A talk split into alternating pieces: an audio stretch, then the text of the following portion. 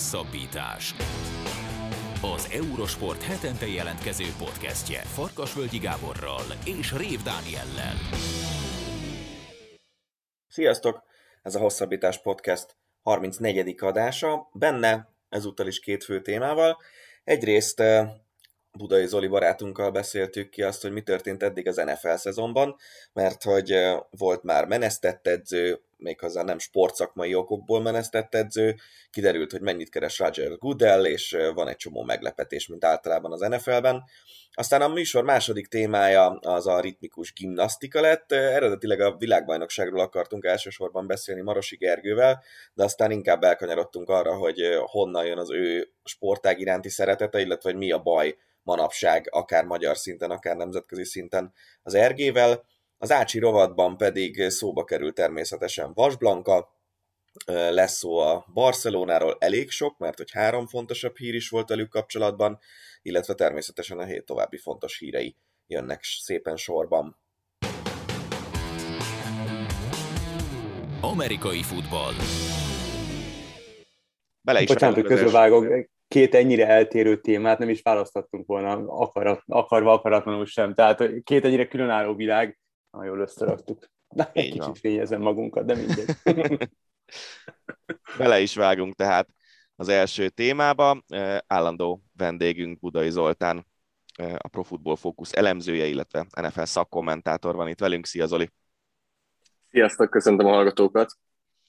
Szóval kezdjük szerintem a, a fekete lóval, ezzel a John Gruden ügyjel. Beszélgettünk már a podcastünkben erről viszonylag részletesen, a rádióhallgatók kedvéért gyorsan összefoglalnám az ügyet.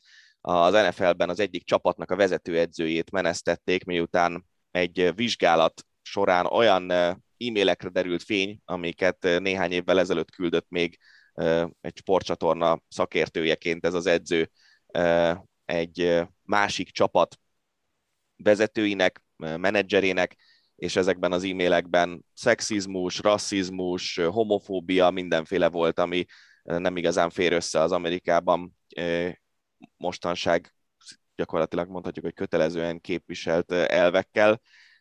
John Grudennek mennie kellett, viszont a vizsgálat némi pénzbüntetéssel lezárult a washingtoni csapat ellen, amely ellen indult a vizsgálat, és amelynek a vezetőjének küldte John Gruden ezt a levelet, tehát gyakorlatilag az egyetlen személyi áldozata ennek az ügynek egyelőre John Gruden, miközben nem is a Las Vegas Raiders-t vizsgálták, ahol Gruden dolgozott. Számodra mi a tanulsága ennek a történetnek, vagy lehet egyáltalán ilyenről beszélni?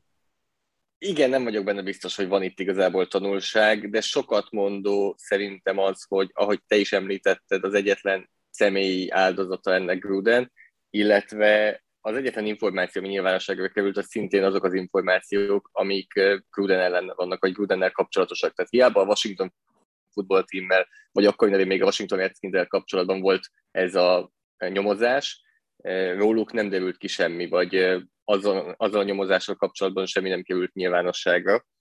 Úgyhogy ez egyértelműen nagyon hát visszás, hogy így mondjuk, tehát az NFL védi Dan Snyder tulajdonost a Washington futballtímnél, Tudjuk, hogy az NFL és az összes major liga tulajdonképpen Amerikában az a célja, hogy a tulajdonosokat védje szinte bármi áron, hiszen ők Roger Goodell commissionernek a főnökei, tehát neki az a dolga nagyjából, hogy az ő érdeküket érvényesítse, illetve védje.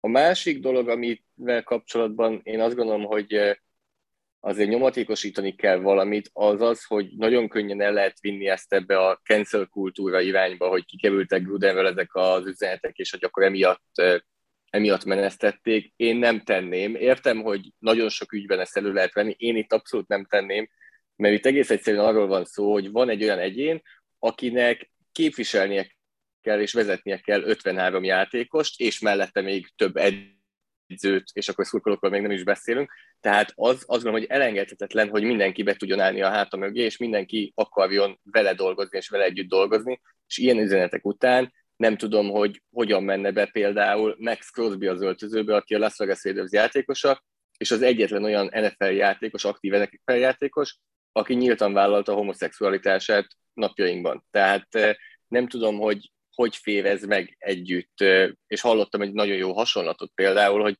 gondoljunk bele abba, hogy például Márko Rosszival kikerülne egy-egy ilyen üzenet, nem tudom, hogy Loik Négó mennyire szeretne a magyar válogatottban játszani utána.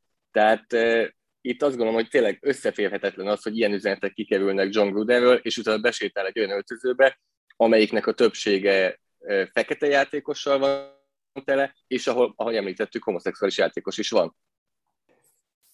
Én láttam egy mémet az Instagramon, amely hát elsőre vicces, de aztán utána, hogyha egy picit belegondol az ember, akkor nem annyira vicces, ahol a, a Cowboys és a Patriots tulajdonosa, két, hát már, már nem középkorú, inkább, inkább idősebb, mérhetetlenül gazdag bácsi egymás tenyerébe csap, és, és egy ilyen kis szövegbuborékba az jön ki, hogy na, mekkora mákunk van, nem derül ki semmi, a Washington elvitte a balhét.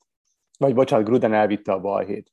És valahogy ez az egész olyan jól szimbolizálja azt, amit te is mondtál, Zoli, hogy, hogy itt a, a, a, komisszári, a komisszár az, az, az védi a tulajdonosok érdekeit, és összezárt ez a kör, és semmit nem fogunk megtudni ebből az egészből, miközben biztos, hogy szinte mindenkinek a, a, van baj a füle mögött.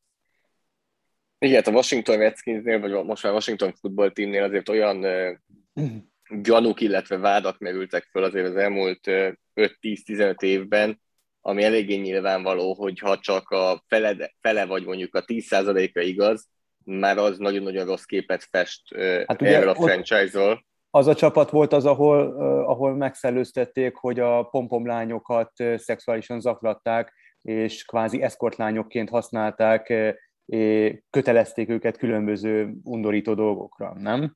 Illetve ameddig nem tették meg, addig elvették az útlevelüket. Tehát itt zsarolással, tulajdonképpen fenyegetéssel érték el ezeket. És ebben az ügyben is teszem hozzá, hogy végül benne volt Gruden is, tehát hogy a, a Gruden e-mailek kapcsán is előkerült pont ez az ügy, amit te most említettél, mm. hogy ő is azt hiszem hozzá is eljutottak képeket a pompomlányokról. Tényleg egészen, egészen elképesztő sajnos az egész történet. És ráadásul ugye az az érdekes ebben a struktúrában, hogy eh, amit mondtál, hogy a tulajdonosok Roger Goodell NFL komisszár főnökei, és eh, miközben hát nem tudom, ugye az NFL-ben azért voltak már balhék az elmúlt 15 eh, évben, mióta Magyarországon sokan követik ezt a ligát, köztük mi is, de, de azért ez a top 10-ben biztos ott van ez a mostani ügy, és miközben egy ilyen ügy kiderül, egy-két héttel később jön a hír, hogy Roger Goodell fizetése nyilvánosságra került, és hogy kettő évre 128 millió dollárt keres a komisszár, évi 64-et, ami ugye, ha ö, megnézzük azt, hogy ö, az, a játékosok, akikből azért mégiscsak a liga alapvetően él, mennyit keresnek, hát ö, körülbelül kétszer annyi, mint a legjobban kereső játékosoké. Igen, hát a, azt gondolnánk, hogy a liga a, a játékosokból él, de tulajdonképpen meg a tulajdonosok a komisszárból élnek, hogy a komisszár futtatja az egész NFL-t, ő fölépítette, és én ezt mindig próbálom kihangsúlyozni egyébként, hogy Roger Goodellnek azért nagyon megosztó, azt gondolom így a, a, a véleménye az embereknek Roger Goodellről nagyon megosztó, de én szerintem egy összességében nagyon jó komisszárról beszélünk, aki nagyon-nagyon sokat tett az NFL-et. Tehát, hogy megnézzük, hogy amióta ő van az NFL élén, mekkorát nőtt a népszerűsége az NFL-nek, mind az Egyesült Államokban, mind nemzetközileg, mennyivel tényleg egy magasabb szintre került az NFL, ami lehet, hogy 2005-ben el sem képzeltük volna, hogy magasabb szintre tud menni, de ott tartunk jelenleg, hogy egy olyan műsor, amelyik csak arról szól, hogy bejelenti, hogy az NFL-ben melyik csapat mikor, kivel fog játszani. Tehát amikor a sorsolás bejelentik, annak nagyobb a nézettsége, mint mondjuk egy NBA döntőnek Amerikában.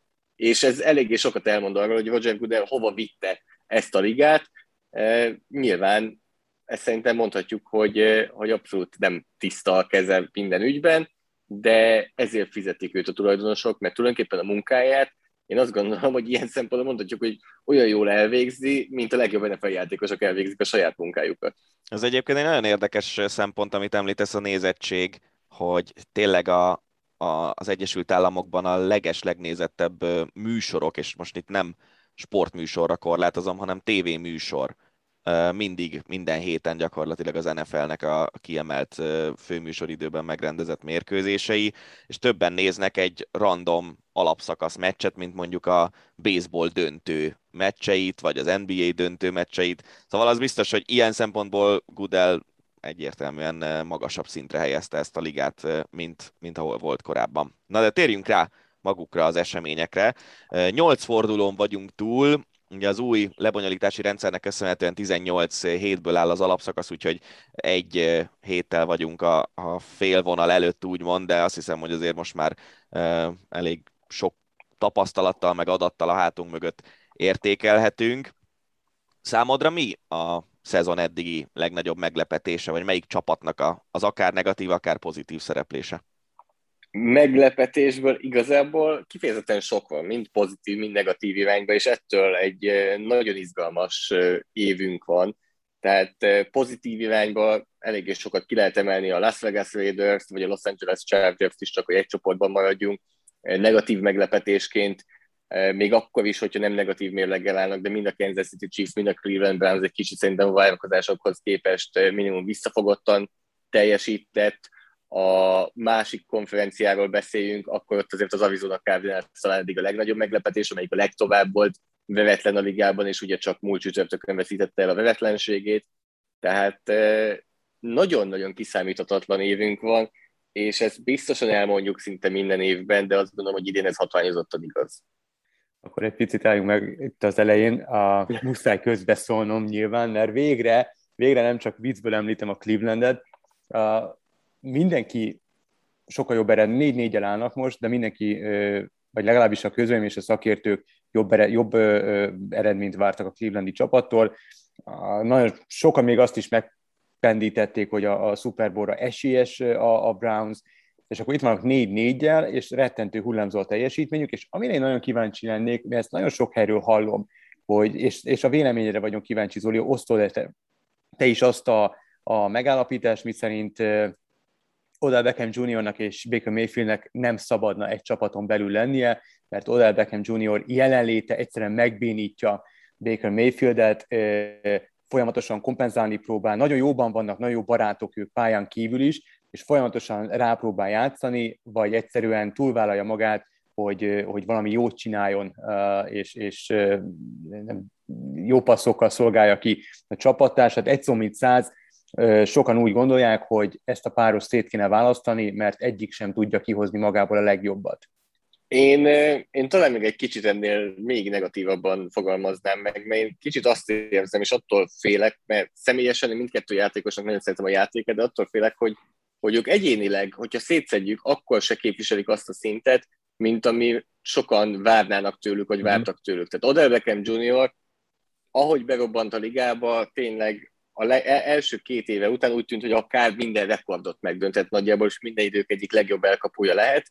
Ehhez képest már-már kijelenthetjük, hogy ezt nem fogja hozni, ha csak e, nem mutat be egy nagyon jó feléledést itt a karrierje második felében.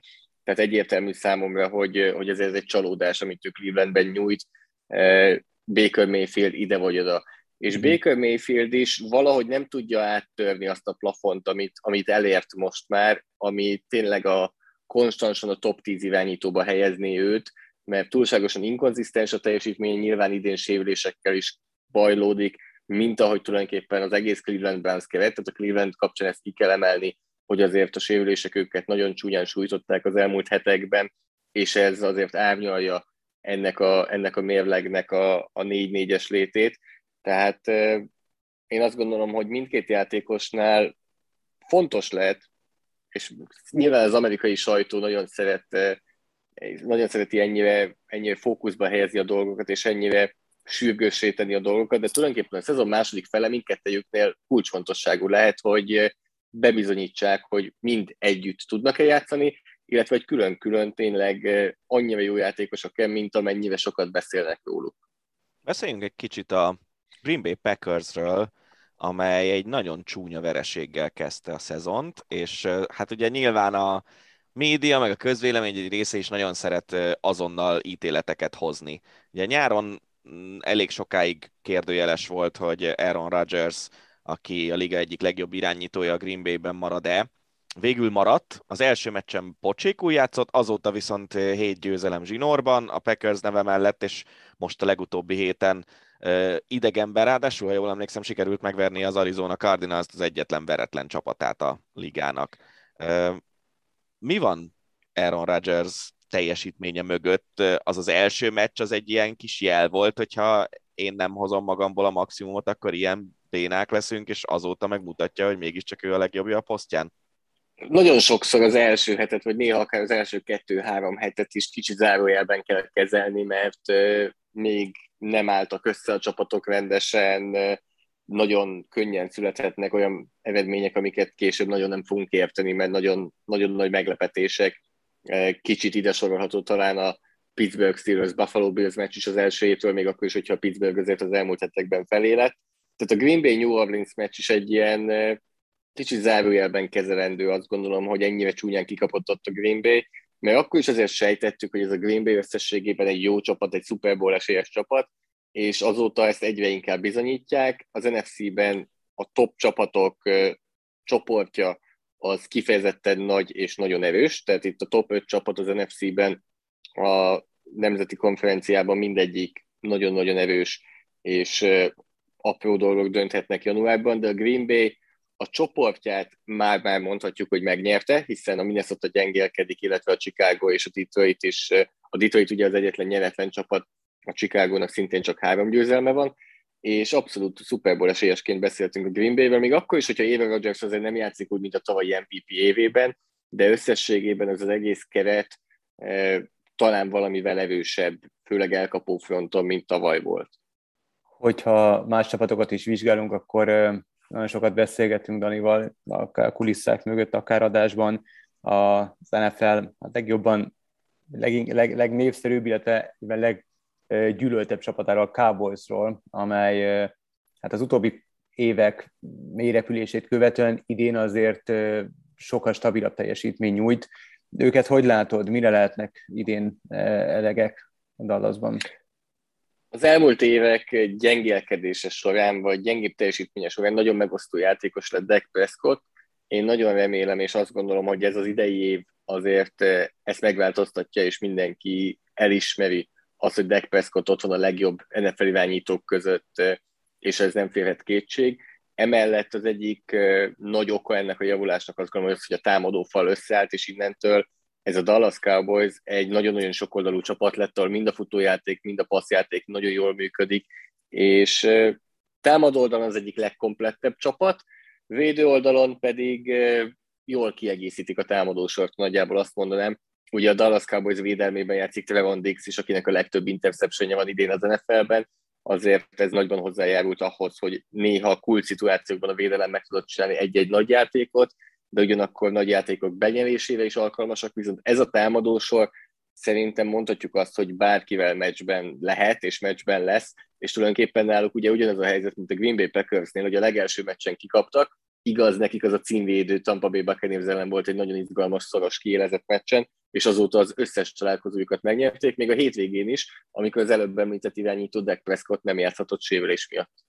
Ez is egy érdekes szempont itt a csereirányítók jó játéka az elmúlt időszakban, de lehet, hogy erre most nem lesz időnk, mert hogy mindenképpen meg akarom említeni a Los Angeles Rams-et, ahol ugye pont egy irányító csere történt a nyáron, Jared Goffot és Matthew Staffordot cserélte el egymással a Detroit Lions, illetve a Los Angeles Rams, és most a cserehatáridő előtt robbantottak még egy nagyot, és egy amúgy is nagyon domináns védőfalba oda vitték ilyen luxus passz siettetőnek Von Millert, aki hát korábban azt hiszem a liga legjobbja volt ezen a poszton, talán most már egy picit lefelé száll az ő pályafutása, de igazából itt a jelzésérték szerintem, ami érdekes ebben a cserében, hogy egy 7 1 álló Super Bowl felé hajtó csapat becserél egy olyan játékosért, aki lehet, hogy pont azt a pici pluszt fogja tudni hozni, amivel egy csapat bajnoki címet tud szerezni. És ez a mentalitás a Los Angeles Ramsben ott van évek óta most már lassan mondhatjuk, és mindig azt hiszük, hogy nem tudják fokozni. Ugye cseréltek Jalen Ramsey-ért, majd utána megkapta a nagy szerződést, a sztárjátékosuk Évandonál szintén kapott nagy szerződést, cseréltek az általad említett Matthew Staffordért a nyáron, most cseréltek Von Millerért, tehát mindig, amikor azt hiszik, hogy nem tudják fokozni, akkor még inkább rátesznek egy lapáttal, és bebizonyítják, hogy ők most akarnak nyerni, még akkor is, hogyha ez adott esetben később sokba kerülhet, tehát ugye föláldoznak olyan draftsetliket, vagy a fizetési sapkából, jövő évi, következő évi fizetési sapkákból olyan helyet, ami, ami később visszaüthet, de ők most akarnak nyerni, és szinte minden valóban adott hozzá, mert egy nagyon modern, nagyon ilyen szempontból jó védelemről beszélünk, egy olyan támadósorról, amelyik megkapta azt az irányítót, amelyik jár hozzá, hiszen Matthew Stafford ezért egy magasabb szintet képvisel, mint a korábbi években tette az Jared Goff, Cooper Cup elkapó pedig szintén zseniálisan játszik, úgyhogy erről beszéltem az előbb, hiszen sok hallgató azt gondolhatja, hogy ismétlem magamat, mert nagyjából ugyanazt mondtam el az elmúlt három csapatról, a Dallas cowboys a Green Bay packers és a Los Angeles rams hogy mennyire komplex és komplett csapatok, de tényleg itt a nemzeti konferenciában a top csapatoknál nagyon-nagyon kevés a gyenge pont, és emiatt egy nagyon-nagyon jó évünk lesz.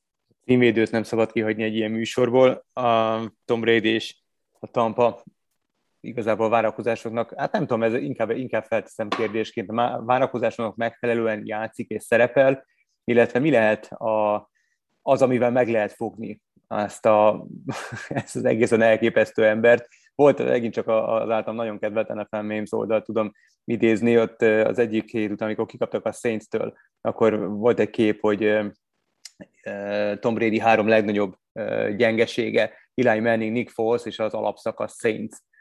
De hogyha komolyra fordítjuk a szót, akkor mivel lehet megfogni Brady-t, ha egyáltalán meg lehet fogni Brady-t és a Bucksot? Vasárnapig azt mondtam volna, hogy a várakozásoknak megfelelően teljesít ez a Tampa Bay. Ez a New Orleans elleni vereség azt gondolom, hogy egyértelműen csalódás, főleg, hogy egy harmadik számú irányító játszott a New Orleans Saintsnél. A Tampa Bay Buccaneers akármennyire is közhely, azért ezt láthatjuk a meccseken, ők saját magukat tudják megverni. Tehát az ellenféltől ritkábban kapnak ki, mint maguktól, szinte ezt lehet mondani, mert most a New Orleans Saints ellen büntetésekkel és labdaeladásokkal egyértelműen ők verték meg magukat, még akkor is, hogyha jobb csapat a Tampa Bay, mint a New Orleans Saints, így is a New Orleans nyert. Tehát a Tampa Bay-nél ezek a fegyelmezetlenségek azok, amik visszaüthetnek, hiszen ez egy nagyon-nagyon erős keret, és ugye tavaly megnyerték a Super Bowl-t, és mindenkit visszahoztak, az összes edzőt, az összes kezdőjátékos újra ott van a csapatban, és azért az első két hónapban meg is mutatták, hogy nem nagyon gyengültek tavaly óta. Egy utolsó gyors kérdés, az AFC-ben azért sokkal kiegyenlítettebb a mezőny, több mint 10 csapat van legalább 50%-os mérleggel. Ezek közé tartozik a Tennessee Titans, amelynek a legjobb játékosa Derrick Henry megsérült a hétvégén, és valószínűleg a szezon hátralévő részét kénytelen lesz kihagyni. Egy futójátékosról van szó, akivel kapcsolatban az MVP díjat, a liga legértékesebb játékosának járó díjat emlegették. Szerinted, ha végigcsinálta volna a szezon második felét úgy, ahogy az elsőt, akkor lehetett volna egy futó MVP? Nagyon nehéz, ugye ez angolul ez a legértékesebb játékos, és a legértékesebb pozíció az mindig az irányító. Tehát ha a legjobb játékos nézzük, akkor lehetett volna Derrick Henry, ha szó szerint veszük a díjat, akkor nem Derrick Henrynek kellett volna lenni az MVP-nek, bárhogyan is teljesít tulajdonképpen. Érdekes dolog ez az NFL-ben, hogy eh, szinte csak egy posztról kerülhet ki legértékesebb játékos. Ennyi fért most a beszélgetésbe. Nagyon szépen köszönjük Zoli, hogy a rendelkezésünkre járt, álltál ezúttal is. Köszönöm, hogy itt lehettem. Hosszabbítás. Az Eurosport hetente jelentkező podcastje. Műsorunk második részében egy állandó vendégünk szerepel ezúttal is, de nem abban a témában, amiben általában kérdezni szoktuk, mert hogy Marosi Gergely sportújságíró az egyik legnagyobb szakértője Magyarországon a ritmikus gimnasztikának, és vagy az egyik legnagyobb rajongója, de lehet, hogy és az egyik legnagyobb rajongó és szakértő. Szóval az elmúlt héten rendezték a ritmikus gimnasztika világbajnokságot Japánban, és erről szeretnénk beszélni Gergővel. Szia! Sziasztok! Azért a, le, a legnagyobb szakértő azt meghagynám az edzőknek és bíróknak, ezt majd később elmondom, hogy miért egyébként, de, de, de valahol a kettő, tehát 25 éve valóban nézem. Szinte Na és honnan indult neked ez az egész? Ez, ez, a, ez a kérdés, ami felmerült bennünk, mert egyrészt a ritmikus gimnasztika nem kifejezetten egy mainstream sportág, másrészt pedig általában ugye elkönyveljük a, a nőies sportok, művészi sportok közé, amelynek általában a rajongói is nők, és te meg mondjuk labdarúgó szakértőként vagy teljesen odáig meg vissza az ergért nem is mindig merem emlegetni, hogy a labdarúgás után a ritmikus gimnasztika a második kedvenc sportágam, mert erre nagyon érdekes kifejezésű, arckifejezéseket lehet begyűjteni egyébként. Én ugye a 90-es évek mm, közepe, leginkább közepe, inkább 94, 95, 96, ilyesmi ö, volt az időszak, amikor elkezdtem nézni. Na most hát ez, ez két dolgot kell tudni, hogy én mindenfélét néztem gyerekkoromban, tehát teljesen mindegy volt, sport volt, megnéztem. És a szertornát már egyébként is nagyon szerettem korábban, többek között mondjuk, hát azért ele, ele, elég jó korszak volt, tehát mondjuk 88 borkai után 92 Ulondi, tehát volt magyar világklasszisokat nézni, és akkor valahol egyébként pont lehet, hogy az Eurosporton szembe jött ritmikus gimnasztika, és ez ilyen teljesen látványosnak tűnt, meg nagyon szép volt, és, és jobb mondom, hát ezt akár így olyasmi, amit érdemes lenne elkezdeni nézni, és akkor így belekapcsoltam, belekapcsoltam, és pont az az időszak, mondjuk 90-es évek második felétől a 2000-es évek elejéig olyan volt, amikor Magyarországon viszonylag sok nagy versenyt rendeztek. Tehát volt itt olimpiai kvalifikációs világbajnokság, világbajnokság, Európa-bajnokság, és, és ezekre kimentem. És amikor ezt élőben látod, én mindig azt mondom, hogy az ritmikus gimnasztika egy nagyon jól néz ki tévén keresztül is, de igazából akkor az igazi, hogyha látod egyszer helyszínről, és úgy, hogy a, tehát nem a 8 évesek versenyére mész ki, mert az ugyan nagyon aranyos, de nem feltétlenül ugyanaz a hatás, de amikor látsz, látsz tényleg egy világklasszis versenyzőt, hogy ő mire képes, és ezt látod élőben, és hogy mondjuk sok versenyzőnek milyen kisugárzása van, mennyire, mennyire érdekes átmenet az egész gyakorlatilag a sport és valamilyen szinten az előadó művészet között, egy csomó szempontból. Ha ezt így látod élőben, akkor az nagyon magával ragadó tud lenni, és én így ragadtam bele. Egyébként a legtöbben, akik így teljesen komolyan, akár mondjuk fotósok, újságírók is vannak, vagy egyszerűen csak követik, nagyon sokan családon keresztül kerültek be, hogy nem tudom, nővérük, huguk, valaki a családból rokon ritmikus gimnasztikázó volt. Nekem nem volt ilyen. Tehát én ebből a szempontból totálisan kívülről érkeztem, de a legtöbben, akik ebben benne vannak, és nagyon komolyan veszik, és mondjuk írnak róla adott esetben, fotózzák, férfiak, ők általában azt mondom, hogy 80%-uk vagy 90% családon keresztül kapcsolódott hozzá.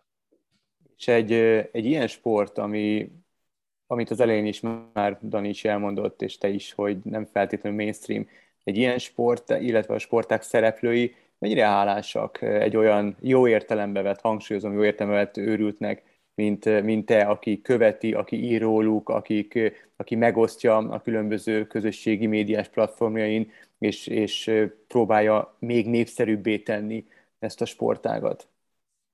Jó kérdés.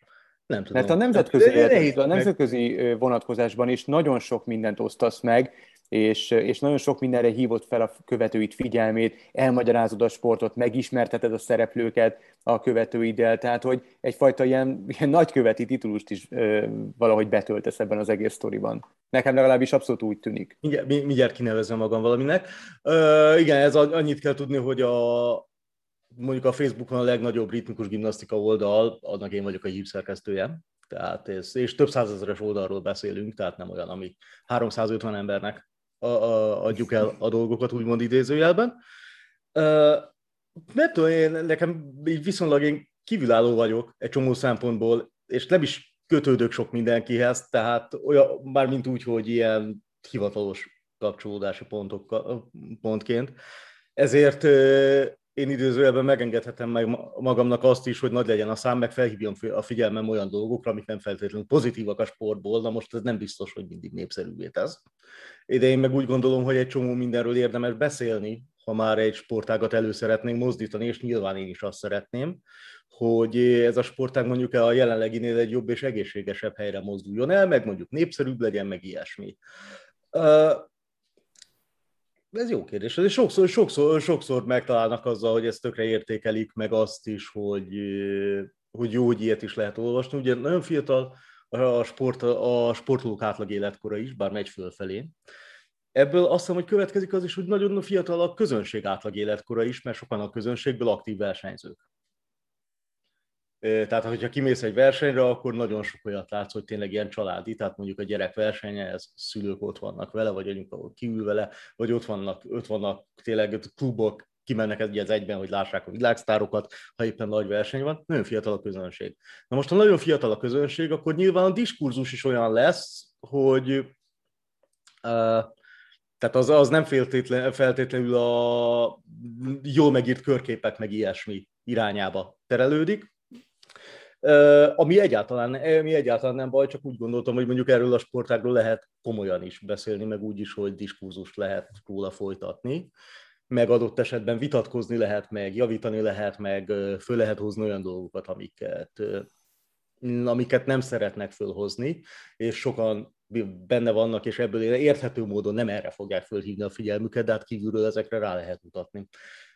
Szóval, szóval, szóval ez nem tudom, hogy ez ilyen nagyköveti, az szerintem azért egy kicsi erős, de legalább próbálok észre foglalkozni ezzel a sportággal, ami azért sem árt, mert ez egy nagyon érzelmes sportág, nagyon gyakran nagyon erős érzelmekkel bíró emberekkel, és nagyon sokszor ezek az érzelmek elviszik a fókuszt arról, hogy ezt, ezt lehet picit egyen hátrébb lépve, lépve gyakorlatilag elemezni is, vagy áttekinteni, vagy kulturális jelenségeket látni benne, vagy ilyesmi. Nagyon érdekes két szempontot vázoltál itt föl. Az egyik az, hogy mennyire fiatal a sportolók átlag életkora. Ez nem okoz olyan jellegű problémákat, mint ami mondjuk az Egyesült Államoknál, a szertornászoknál történt? A Larry Nassar ügy, amivel, amiről beszélgettünk is, fú, nem is tudom, már talán évekkel ezelőtt a rádióadásban? Hát nézd, ez olyan, hogy én szerencsére ilyenbe még nem estem bele, és nem is nehéz, nehéz, mert eleve ugye csak nő is, a két olyan nyári olimpiai sportág egyike, amelyben csak nők versenyeznek, hivatalosan magas szinten. Van férfi ritmikus gimnasztika, ez messzire vezet, de a férfi ritmikus gimnasztikának nincsenek csúcsversenyei, tehát férfiakat nem látsz Európa-bajnokságon, világbajnokságon, olimpián. A szinkronúszás meg a, a ritmikus gimnasztika a két sportág, ami csak női most az olimpiai programon. Na most, ez egy alapvetően női közeg. Most ide bemész férfiként, ráadásul fiatal nők vannak benne. Ez nyilván olyan szempontból nagyon óvatosnak kell kommunikációban mindenfélében lenni mindenkinek, hogy véletlenül se legyen az, hogy a gyanú árnyéka rád vetődik, hogy te azért vagy ott, uh-huh. hogy nem tudom, ö, egy ritmikus gimnasztikázót vegyél el, vagy stb., ami nyilván abszolút sport szempontból nézem, tehát olyan szempontból nem, nem, nem is szokott fölvetődni bennem, hogy, hogy sportolót látok benne. Sportolót látok benne, sportot látok benne. Nem azért nézem. És, de hát nyilván ez, ez teljesen természetes, hogyha ilyen a közeg, akkor ez, ez azért okozhat konfliktusokat is akár, és azt is ostobaság lenne elhallgatni, hogy nem volt korábban már probléma, ilyen probléma, mert korábban is volt probléma. Tehát volt olyan, volt például olyan videós, aki egy gyakorlatilag néhány ismerős, ami benne volt egy magányomozási folyamatban, aminek a végén az, le, az derült ki, hogy a videós az hát bizony, bizonyos FBI listákon körözött személyként és távoltartott személyként volt nyilvántartva, és nem biztos, hogy ő azért videózott, mert hogy a ritmikus gimnasztika videózásból szeretett volna megélni. Tehát hm. ilyen, erre, erre, erre lehet mondani azt, hogy van. Ezzel nem lehet mit kezdeni. Tehát az, azt, ne, azt nem csinálhatod meg, hogy kizársz valakit, vagy valakiket, vagy egy egész nagy követ egy sportból, főleg, hogyha népszerűsíteni akarod. Az a mi felelősségünk, hogy mi úgy viselkedjünk, hogy ez a közeg mondjuk elfogadjon, és azt lássa, hogy mondjuk, hogyha tudással, meg tisztelettel közelítenek feléjük, és még platformot is adnak nekik, vagy növelik a láthatóságát a sportágnak, adott esetben segítenek népszerűsíteni a sportágat, akkor azért valószínűleg elfogadnak, mint ahogy nagyon sok például, nagyon sok férfi fotós van, aki a ritmikus gimnasztikában dolgozik, és abszolút elfogadottak, sőt, nagyon népszerűek, sőt, népszerűek, tehát nincs olyan, nincs olyan ritmikus gimnasztikáról író újságíró, aki valaha annyira népszerű lehetne, mint a sportága specialista szinten foglalkozó fotósok, Na most ebben az az érdekes, hogy mind a fotósok, mind mi őrültek vagyunk, ahogy egyébként mondtad is, tehát mi általában a saját pénzünkön járunk az eseményekre, nem úgy, hogy gyakorlatilag az azt mondom, hogy a legnagyobb kasza az volt, amikor egyszer visszajött a repülőjegyem abból, amit ismeri a gimnasztika világbajnokságban, de ahhoz kellett egy magyar, dö- ahhoz kellett egy magyar döntő, tehát ezúton is köszönöm Pignicki Fanninak az, az, azt, azt, azt, a döntőbeli szereplést, mert itt többet lehetett írni, és ergo, de, de hát gyakran, gyakran ez sincs. Tehát ez egy olyan dolog, amin én is saját költségen járok, a fotósok nagy többsége az nem mondjuk egy szövetség, alkalmazottja vagy egyből él, vannak akik egyébként igen, de a legtöbben a civil munkájuk mellett ez nekik egy hobbi, ők tényleg pénzt abszolút nem kimélve járnak, feláldozzák a szabadidejük egy részét, hogy fotózni tudjanak egy olyan sportágon, amit nagyon szeretnek. Tehát ez nagyon érdekes, ez az egész körüli közösség, ebben a, ebben a sportágban, hát mondjuk ki nincsen nagyon pénz, vagy akkora pénz nincs. És a... mondjuk a sportolóknál ez hogy néz ki? Tehát említetted Pignicki Fannit, ugye, aki most 14 lett a világbajnokságon az egyéni összetett versenyben, ami hát azért nyilván egy komoly, magas szintű teljesítmény ami, tőle. Ami egy másfél évtizeden nem látott jó eredmény, tehát Így van. Magyar, magyar versenyzőtől. Szóval, hogy ő például megél ebből? Hát ezt Fannitól kéne megkérdezni. Neki ő nyilván, tehát olimpikon, sport, olimpikon sportolóról beszélünk, aki hosszú évek óta nagyon magas szinten teljesít, most jutott be a második világbajnoki összetett döntőjében, ami nagy szó, tehát Magyarországon körülbelül jelen pillanatban az a reális maximum egy egyéni versenyzőnek, hogy világbajnoki döntőbe jut, és kvalifikálja magát az olimpiára, és az utóbbi a legnagyobb bravúr. Tehát az, annyira kevés hely van, a világbajnokságon úgymond sokkal könnyebb bizonyos szempontból, bár nagyobb a mezőny, az olimpiai kvalifikáció brutálisan nehéz. Szóval azért nyilván neki vannak olyan ösztöndíjai, amik segítségével azért nyilván nem, nem, nem, nem, nem hinném, hogy, hogy anyagi problémái lennének, olyan szempontból, hogy nem tudom, eszelős mennyiségű összeget kellene költenie már, már saját zsebből, a saját tornájára, a saját finanszírozására, de az, hogy ideig eljutott, ahhoz kellett az, hogy mondjuk a család, nagyon hosszú éveken keresztül, és ez minden ritmikus gimnasztikáról zóra igaz, nagyon hosszú éveken keresztül azért ez nagyon sok pénzt felemér, ez rengeteg edzésigényű sportág, drágák a dresszek, drágák az utazás, amíg nem jut el valaki arra a szintre, hogy ezeket már fizetik, mert mondjuk válogatott, vagy ösztöndíjakat tud elnyerni, addig azért ez egy óriási, hmm, hát mondjuk azt, hogy óriási megterhelés azért szerintem egy családi büdzsének nagyon sokszor. Mm, de egyébként nem, nem keresnek sokat, senki nem keres igazából sokat, tehát például az orosz, orosz válogatottból a 2016-os olimpiai ezüstérmes Jának Ugyávszeva mondta, hogy ő visszavonulása után úgynevezett masterclassokat tart, mint nagyon sok viszonylag fiatal vagy fiatal, nemrég visszavonult tornász, járják a világot, és gyakorlatilag ilyen mesterműhelyek, tehát elmennek egy klubhoz meghívásra, ott töltenek mondjuk egy hétvégét, gyakorolnak együtt a gyerekekkel, akik láthatnak egész közelről egy világklasszist, aki mondjuk a legkiemelkedőbbek között van a sporták történetében, és akkor ezután nyilván ők, ő, ők, ők pénzt kapnak, a helyiek meg élményt, meg tudást. Ez egy ilyen tudáscsere is. Hm. Na most ő azt mondta, hogy ezekből ő jelentősen jobban keres, mint az orosz válogatott tagjaként keresett, hm.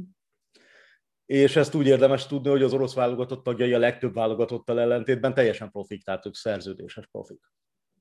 Ez ez nem az. Azoknál esetleg több pénz lehet, akik mondjuk valamiért, mert mondjuk vannak reklámszerződéseik, vagy stb. kvázi, vagy kvázi influencerként is működnek, ilyen csatornákból még hozzájutnak adott esetben pénzhez. De hát nem, az egész, az egész sportágon azért látszik az, hogy itt még a szertornánál is sokkal kevésbé azért nem dobja fel a pénzt, úgy általánosságban.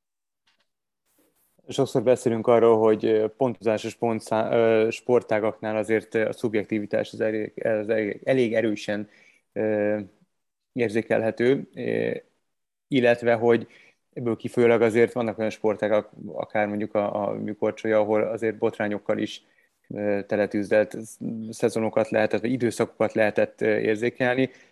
Itt az RG esetében valahogy ezek úgy elmaradnak, de azért maradnak el, mert nincsenek, vagy azért maradnak el, mert hogy kicsit úgy látókörön kívül esik ez a sportág? Azért maradnak el, mert látókörön kívül esik, mert nagyon is vannak. Tehát azért a sport és a, sport és a pontozói manipuláció, korrupció, percsalás, háromszög, akárhogy szeretnéd nevezni, 50 éves intim kapcsolatra tekint vissza, erről tényleg most körbe táncolhatnánk a dolgot, és fogalmazhatnánk diplomatikusan, de ne fogalmazunk már diplomatikusan. Ebben az esetben, amikor ez a sportág egyik legnagyobb rákfenéje, ez a sportág egyik legnagyobb megoldandó kihívása.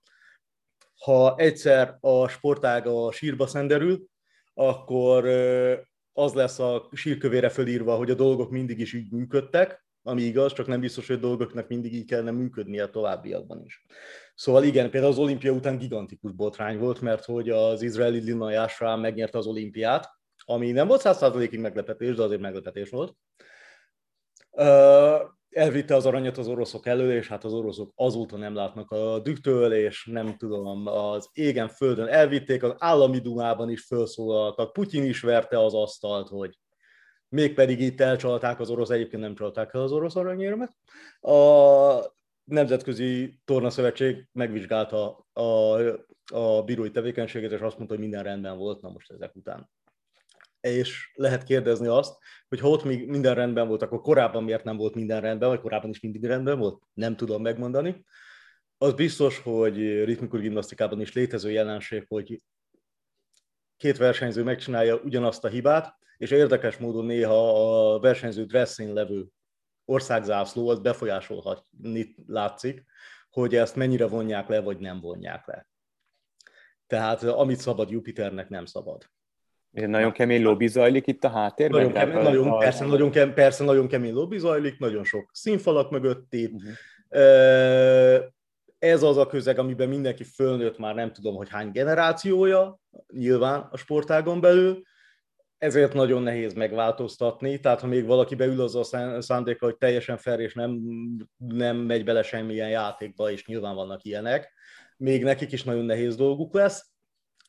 Tele van botrányokkal azért ilyen szempontból a sport, tehát volt már a legkirívóbb esetek egyike az volt, hogy egy nagyon-nagyon ismert vezető gyakorlatilag a saját versenyzőjét, saját országának a versenyzőjét időzőjelben nyírta ki, aki tiltakozású visszalépett utána a versenytől, mondjuk ez már egy elég régi, régi történet. Nagyon sok gond van ezzel, nagyon sokszor próbálnak föllépni valamilyen szinten. Igazából valószínűleg az fog segíteni, egyrészt talán egy generációs változást látok, hogy látok egyfajta igényt, ami megjelent, hogy nem mindig kellene, hogy így működjön. Nem színfalak mögötti megállapodásoknak, nem országhűségnek, stb. kellene feltétlenül dönteni abból, hogy most egy gyakorlat jó vagy nem. Kettő, technika.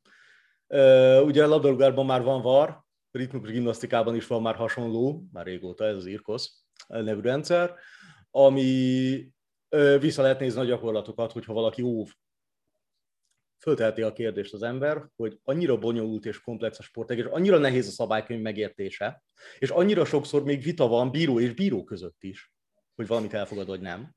Mert, mert nehéz, és mert ha ott ülsz, akkor a lehet, hogy tizedik órája pontozol, és meg kellene állapítanod egy szöget, és lehet, hogy 5000 gyakorlatot láttál, csak abban az évben, most mondok egy hülyeséget, mert nyilván nem tudom az exa számot, hogy csak abban az évben mennyi gyakorlatot néztél már meg, és már minden fejből tudsz, egyből tudod írni, és lehet, hogy még akkor is tévedsz, tehát nem csak, itt nyilván nem az van, hogy feltétlenül szándékosan valaki húzogatni akarja a pontszámokat valamerre, hanem egyszerűen emberek tévedhetnek, a csapatok például ott tartanak, hogy annyira bonyolult a kéziszer csapatok koreográfiája, annyira sok minden történik, hogy szinte emberi képtelenség lepontozni őket bizonyos zsűripanelekben. Na mindegy, és már van videó, és hát kérdés, hogy például ezt hogy lehet fejleszteni, hiszen a Nemzetközi Torna Szövetség fejlett, fejleszt már szertornára robotpontozót, ami például ilyen dolgokat csinál, hogy szögeket mér. Például, hogy a, a szabálykönyv által előírt szöget, azt mondjuk teljesíti a tornász egy elő. Egy De itt most szög alatt egy mondjuk a... Egy geometriai szöget mond, mondjuk nem tudom, azt akkor számít az az elem, hogyha nem tudom, 180 fok fölött volt a spárgája, uh-huh most ez szabad szemmel állapíts meg, van, akinél meg lehet állapítani, valakinél épp hogy megvan, és most 178 és 182 között tudsz különbséget tenni, hogyha ezt fél másodpercre látod szabad szemmel egy szögből?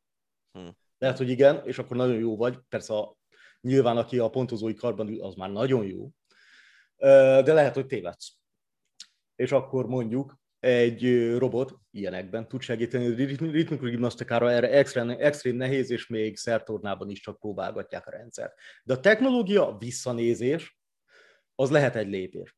Az, hogy például én úgy érzem, hogy jót tenne, hogyha kötelező visszanézés lenne például versenyeken, ha már ott van videótechnológia, és akkor tényleg még plusz kontrollt kapnának, de akkor is és már most is rengeteg fék bele van építve a rendszerben, hogy, hogy korrekt pontok szülessenek, de ez meg elképesztően elhúzna az egyébként is elhúzott versenyeket. Szóval erre nem tudom, hogy mik a jó megoldások. Erre az a jó megoldás egyébként, hogyha mindig olyanok ülnek a bírói testületben, akik azért vannak ott, mert csúcsprofik, és úgy pontoznak, és nem különböző preferenciák, meg különböző lojalitások befolyásolják őket.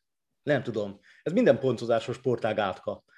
És nagyon, kicsi a, és nagyon kicsi a transzparencia egyébként, olyan szempontból, hogy mi például mondod a műkocsát, műkocsajában ugye látjuk a képernyőn, ez nagyon jó fejlesztés, látjuk a képernyőn kiírva, hogy mi az technikai pontszám például hogyan növekszik egy gyakorlatban. Például ritmikus gimnasztikában nincs ilyen, hírhetten rosszul érthető a sportág, a világ egyik legbonyolultabb szabálykönyvével, tehát tényleg elolvasod a szabálykönyvet, hogy garantált fejfájás, szerintem még a bíróknak is. Szóval ez, ezekkel, a, ezekkel a problémákkal nyilván kell kezdeni valamit, mert különben egyszer azt fogja mondani valaki, hogy figyelj, itt ezt a sportákban annyi ezzel kapcsolatban probléma, hogy lehet, hogy mi lenne, hogyha egy másik disziplinát vennénk elő. Tornából azért van még néhány olyan disziplina, ami nem olimpiai sportág és szeretne oda kerülni. És van olyan, ami exakt módon mérhető, és már a Nemzetközi Torna Szövetség alatt van, like Last Parker például. Hm. Ráadásul az jól illene a Nobnak a fiatalokat megcélzó Jó, kezdeményezésébe is. Ácsi. A hét legérdekesebb hírei. Elkezdjük az Ácsi rovatot. Meglehetősen ritkán fordul elő az, hogy nem egy labdarúgó hírrel kezdünk, de most azért elég nagy dolog történt a hétvégén. Vas Blanka ugyanis megnyerte az első világkupa, Cyclocross világkupa futamát a hétvégén, vasárnap, Over Ice-ban, ami még a Cyclocross világkupán belül is egy ilyen kiemelt állomásnak számít, szinte alig-alig volt olyan igazán jó cyclocrossos, talán két nevet lehet mondani, akik kihagyták azt a versenyt, amit Blanka megnyert. Érdemes volt hallgatni az angol adást, hogy mennyit beszéltek az angol kommentátorok, akik végig közvetítik az egész cyclocross szezont, arról, hogy Blanka meg Puck Peters a holland lány, aki még nála is fiatalabb, amúgy 2002-es Blanka, 2001-es születésű, mennyire ügyesek voltak technikailag mindketten olyan kerékpárosok, akik tudnak egy kézzel egy kerekezni, ami azért elég kemény, mert hogy egy hm. kézzel fogja a kormányt, és közben egy kerekezik. Azt a mindenit. Szóval ügyes, ügyes lányok, és hát Blanka borzalmasan erős volt, jó formában volt, kihagyta az a heti másik belgiumi világkupát, ezt a Zonhofenit, ami egy olyan pálya, ami nem annyira feküdt volna neki, és tényleg marha ügyes volt, volt olyan emelkedő, ilyen meredek, rövid fal, ami, amit egyedül ő próbált meg az élmezőnyből kitekerni, aztán ötből kétszer, kétszer nem sikerült, háromszor igen, tehát hogy nyerekben maradva följönni a, a falon, nem pedig leszállva a bringáról föltolni. Szóval elég, elég durva, és ja, hát már sokat sokat dicsértük Blankát, meg még fogjuk is sokat. Igen, elképesztő a teljesítmény. Én csak azt remélem, hogy itt a, a fokozott média érdeklődés mellett valakinek arra is lesz ideje, ereje, a hajlandósága, és remélhetőleg egy olyan személy, akiben Blanka bízik, és szeret, hogy erre úgy fölkészítik, mert most tele van vele a sajtó, most mindenki őt keresi, és én feltételezem, hogy ehhez azért nehéz hozzászokni, meg ő, ha jól tudom, nem is feltétlenül az a nagyon szereplős típus, aki úgy, úgy szereti a, a Rivalda fényt, úgyhogy remélem, hogy odafigyelnek rá. Hát én nem sokat beszélgettem vele így személyesen, de, de mondjuk, mit tudom én, Instagramon szoktunk csetelni néha, meg ilyesmi, nekem nem tűnik úgy, hogy ez nála probléma lenne. Uh-huh. Nekem, ja, nekem tényleg van egy olyan érzésem, hogy ő, ő nagyon szeret bringázni, látja most már, abban biztos vagyok, hogy látja azt, hogy ő, ő belőle nagyon nagy sztár lehet, olyan sztár, aki, aki ebből megélhet, pedig ugye nőknél azért ez egy nagyon szűk réteg, aki profi kerékpárosként meg tud élni, és igen, én szerintem ez egy, ez egy tök jó együttállása a dolgoknak. Hát és aztán a másik bringás ír, hogy őre Magyarországról rajtol a Giro, ez is nagyon örömteli. Hát igen, ez ugye erről nehéz nekem beszélni, mert nem tudom, hónapokkal ezelőtt igazából ezt már lehetett tudni kvázi, uh-huh. csak még nem volt teljesen nyilvános a dolog, és igazából ugye most sem nyilvános még abból a szempontból, hogy hát kiküldték a meghívót a sajtónak, hogy Budapesten lesz a nagy rajt bemutatója. Nyilván ebből már tudjuk azt, hogy Magyarországról fog rajtolni, de a szakaszokat még pontosan nem tudjuk. Így kedden, amikor beszélgetünk, mire mire a podcast kikerül majd a honlapra, addigra már nagyon közel leszünk ahhoz, hogy majd tudni lehessen. Szóval ez nagyon várható volt, itt igazából nincsen, nincsen kérdés, hogy a Magyarország kifizetett egy licencdíjat, kifizetett ilyen-olyan költségeket, amik erre vonatkoznak. Egyértelmű volt, hogy amint a, a vírus helyzet lehetővé teszi a külföldi rajtot, akkor jönni fog Magyarországra a Giro, 22 lett belőle az a nagyon érdekes, hogy még amikor az eredeti időpont volt 2020, és előtte nyáron, 19 nyarán, amikor Peák Barnát bejelentette a Michelton Scott akkor még, mint profi magyar versenyző, első profi magyar versenyző, ugye Szekhalmi Bálint óta, akkor Steven Roach, aki azt hiszem Giro-t is nyert, a 80-as évek nagy írversenyzője, aki hát legalább részben Magyarországon él, de azt úgy tudom, hogy az év többségében, tehát nagyobb részt van itt, mint, mint otthon Írországban, vagy máshol. Szóval ő, ő segített egymásra találni a magyar szervezőknek, meg az olasz szervezőknek, és ugye gyengette a magyar profik dolgát is bizonyos szempontból, és ő ott volt ezen a sajtótájékoztatón, és beszéltem vele egy pár mondatot, és azt, majd, azt abban egyeztünk meg, hogy igazából 22-es Giro rajt lett volna magyar, a magyarok sportszakmai szempontjából az ideális, mert hogy akkor már látszott, hogy azért Walter Attila eléggé fejlődik, és ő ilyen három hetes menő lesz, akkor még ugye talán nem is lehetett tudni azt, hogy mondjuk Fetter Erik hova el fog jutni így 21-2 éves korára. Szóval látszott az, hogy vannak fiatal magyar tehetségek, és, és az is látszott, hogy a 20-as magyar Giro lehet, hogy túl korai még nekik. Uh-huh. És, és most nyilván ez így fura, hogy az élet úgy alakította a dolgokat, hogy 20 helyett 22 legyen, de, de lehet, hogy tényleg, gondoljunk bele abba, hogy, hogy milyen őrület volt, amikor Ati rózsaszínben tekert, uh-huh. hogy, hogy most még olyan plegykákat is olvastam, hogy, hogy lesz valamiféle emelkedős befutó a magyar szakaszok egyikén, hogy hát ha Ati jól tudott teljesíteni, pedig ugye egyáltalán nem biztos, hogy magán a Giron is itt lesz, ez még, mm. ez még ugye majd alakul. Na mindegy, szóval ez, ez még sok kérdőjeles dolog, de, de tök jó, és, és én, én nagyon várom, én nagyon várom. Na hát akkor ennyi sok örömködés után egy kis negatívum. A Nemzetközi Labdarúgó Szövetség Fegyelmi Bizottsága egy idegenbeli mérkőzéstől eltiltotta a magyar szurkolókat. Ez a november 15-i lengyelek elleni meccset jelenti. Az októberi angliai mérkőzésen történt rendzavarások miatt. Ami, ismerte... amiben az a vicces, hogy ez csomó lengyel is ott volt a rendzavarok között, tehát uh-huh. ezt lehet tudni, hogy a magyar szurkolótáborban rengeteg lengyel volt és például a verekedés egy részét is lengyelek kezdeményezték, és most ezt függetlenül nyilván amúgy is itt azért van barátság a két ö, szurkolótábor között. Simán el tudom képzelni, hogy a lengyel ultrák közébe fognak kerülni magyarok, és ott majd barátkoznak egymással a nézőtéren akár, vagy ilyesmi. Na ja, de ettől függetlenül azért ez egy inkább negatív hangvételű hír. De azért nem lepődtünk meg ezen, nem? Nem, csak ah, jó lenne most már. Igen, tudom, jó lenne, csak, hogyha már nem lenne, hogyha nem lennék egy hírek. Jó lenne az is, hogyha egyes szurkolók nem feledkeznének meg önmagukról. Jó lenne az is, hogyha végre transzparens lenne az, hogy, hogy most akkor mi lesz, és hány embert tiltanak ki a stadionokból, és az is marha jó lenne, hogyha ha ugyanolyan erősen fogna a cerka minden nemzet esetében a FIFA részéről, tehát nem lennének ilyen, ilyen különböző um, nagy különbségek a büntetések között, hogyha, tehát hogy, hogyha mindenkit ugyanolyan szinten kezelnének. De hát nyilván ez ilyen utopisztikus persze, gondolat.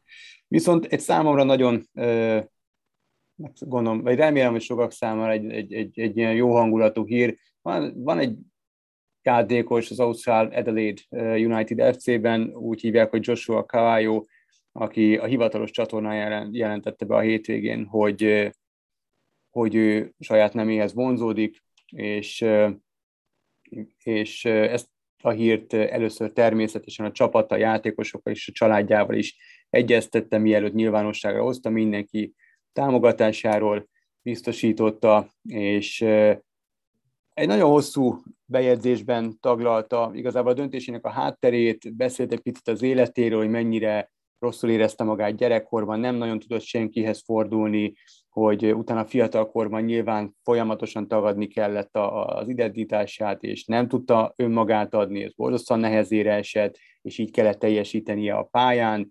A bejelentést követően viszont óriási támogatásban részesült, tényleg a teljesség igénye nélkül a Liverpool, a Bayern München, a Barcelona, az Egyesült Államok labdarúgó szövetsége, a Sunderland, Marcus Rashford, Manchester United, Jesse Lingard, Zlatan, Piqué, az Arsenal, Varane, De Gea, Griezmann, Lineker, a Bréma, Juventus, Gary Lineker, Rio Ferdinand, szóval nagyon sokan biztosították a, a, a támogatásukra, és nagyon sokan gratuláltak, és nagyon sokan nagyon bátor kiállásként apostrofálták ezt, és, és szerintem ez egy tök jó dolog, hogy hát az nem jó, hogy ez nem természetes, hogy valaki így kiálljon, és viszont ez egy tök jó dolog, és hát ha elindít egyfajta úttörő tevékenységet Joshua Cavallo és, és mások is, akik úgy érzik, hogy, hogy nem tudják önmagukat adni, nem tudják az életüket élni, ez mások számára is egy segítség, illetve egy barom jó üzenet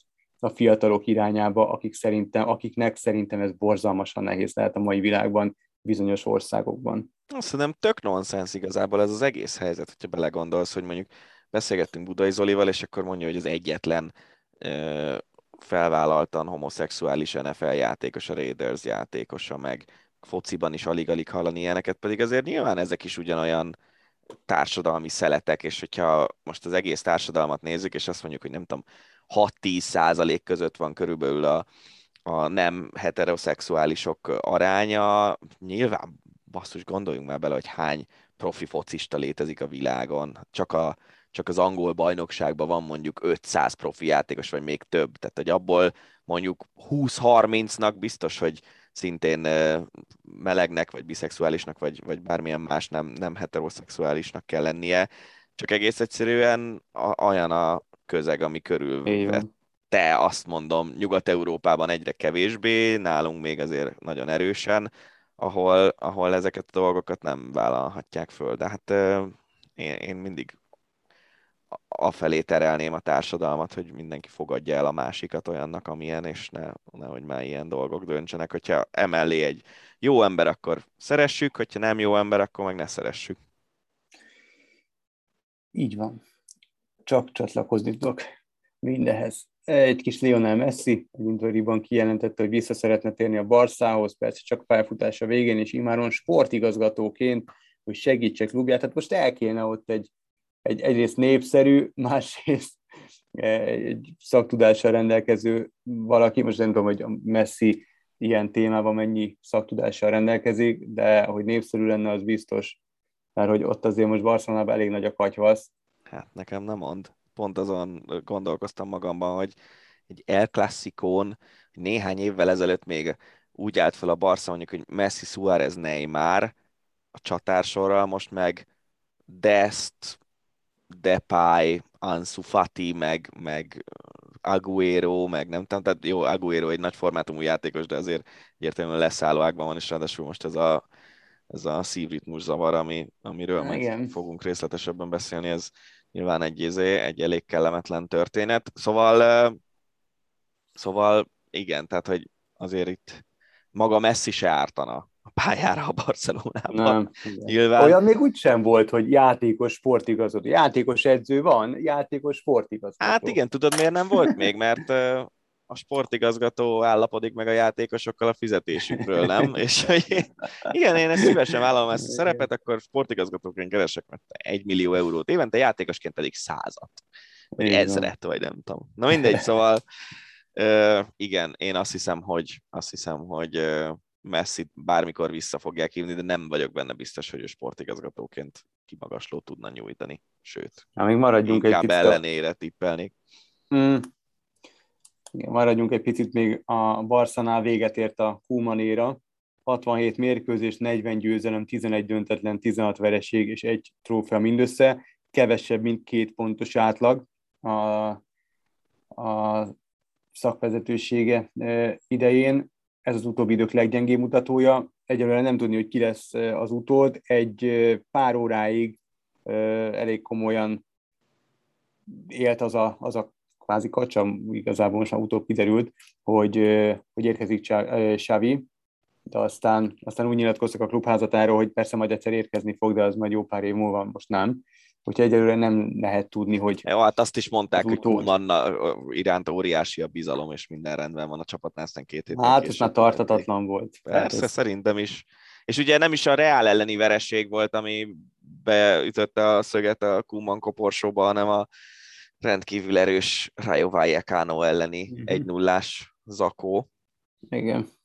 De most ugye Sergi Barhuán egy szintén egy korábbi klublegenda vette át a csapat irányítását, aki egyébként úgy tudom, hogy idén nyár óta vezette a Barszabét, tehát nem nagyon uh-huh. régóta, és volt egy Garcia Pimienta nevű edző ott, akit sokan nagyon szerettek, de, de ő nem kapott lehetőséget ilyen szinten, hát majd meglátjuk. Tehát Szersi valahogy a, azt hiszem az első meccse után, ami egy-egy lett talán az Alaves ellen, Igen. azután azt nyilatkozta, hogy, hogy ő megmondta előre is, hogy nem, nem lehet itt csodát csinálni, és Kuman is ezt mondta, hogy nem lehet ezzel a kerettel csodát csinálni. Persze, hát igazából nagyon, hogy mondjam, pont majd erről is beszélünk, hogy ugye tök friss hír, hogy a Tatanem-től elküldték, a, ott is edzőváltás volt, és Conte érkezett, tíz mérkőzés után küldték el, azt hiszem most a portugál mestert, tehát nem tudom, Kumannak sem adtak túlságosan de hát hosszú... hát Kuman lenyomta az egész tavalyi szezont. Oké, okay, úgy ér, az, az tiszta sor, de hogy érted, ez egy, ez egy újjáépülő csapat, a legnagyobb sztár a történelmi ikon nélkül, igazából tele vannak tehetségekkel, tele vannak olyan játékosok, akiből lehet valaki majd, de ők most vártak sokat, szerintem túlzottan sokat, mármint úgy értve, hogy eredmény szinten, túl jó eredményeket, Hát én nem tudom. Aztán pont te taglaltad, hogy, hogy nincs is olyan nagyon nagy lemaradás. Annyira kiegyensúlyozott most a bajnokság. Igen, hogy de hogy attól még a vesztett pontok tekintetében tényleg nagyon rosszul áll a Barca, uh-huh. és, és főleg az, hogy ilyen, ilyen eredmények jönnek folyamatosan, hogy na oké, okay, ki lehet kapni a Reáltól, ki lehet kapni az Atletikótól, ahogy ez meg is történt, még a tudom, Sevillától is ki lehet kapni, de hogy ilyen alsóházi csapatok elleni egy-egyek, meg nulla-nullák, meg egy-null ide, egy-null oda, tehát hogy a, a, igazából a, egy ilyen szürke középcsapat eredménysora most a Barszá, és azért annál jobb kerete van, tehát hogy azért csak Persze. jelenlegi kor, kor, közelmúltbeli és jövőbeli spanyol és egyéb válogatott játékosok alkotják ezt a keretet, tehát hogy mit én Memphis Depája, nem tudom, hol volt, Lyonban volt ő a Barca előtt, azt hiszem, hogy ott azért úgy kiemelkedett, és, és nekem nem mondta, hogy a, a Lyonból, ha kiemelkedsz, akkor, akkor a spanyol bajnokságban nem tartozol a jó játékosok közé. Tehát én, én, Abszolút, én e, e, ezért látom azt, hogy itt, itt komoly probléma van, hogy azért nem, nyilván ez nem egy BL győztes keret, meg nem egy olyan keret, mint volt a, a Guardiola, vagy akár később is Luis Enrique idején, de hogy ez azért egy olyan keret, amivel a spanyol alsóházat meg kell tudnod verni.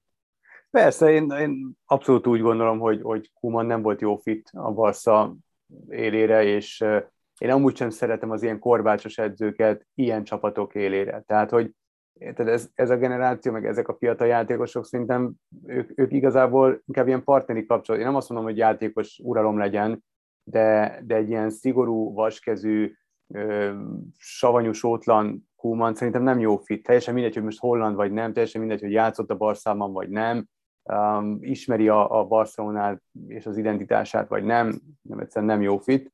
Meglátjuk, és ha már említett az Alaves elleni mérkőzést, Uh, ott ráadásul az egy-egyen kívül ugye az sokkal nagyobb probléma, hogy Aguero-t ugye, melkasi fájdalmakra panaszkodva le kellett vinni a pályáról, és most úgy hírlik, hogy három hónapot biztos, hogy ki kell hagynia, mert vizsgálják folyamatosan, hogy mi lehet a gond, szívritmus zavarral diagnosztizálták, ezek általában nem túl jó előjelek. Neki már korábban volt egy hasonló, de nem ilyen panasza, úgyhogy most várják, hogy a klub vezetősége várja az orvosi stábnak a válaszát, a rajongók várják szintén. Ő azt üzente, hogy minden rendben, és hogy visszatér.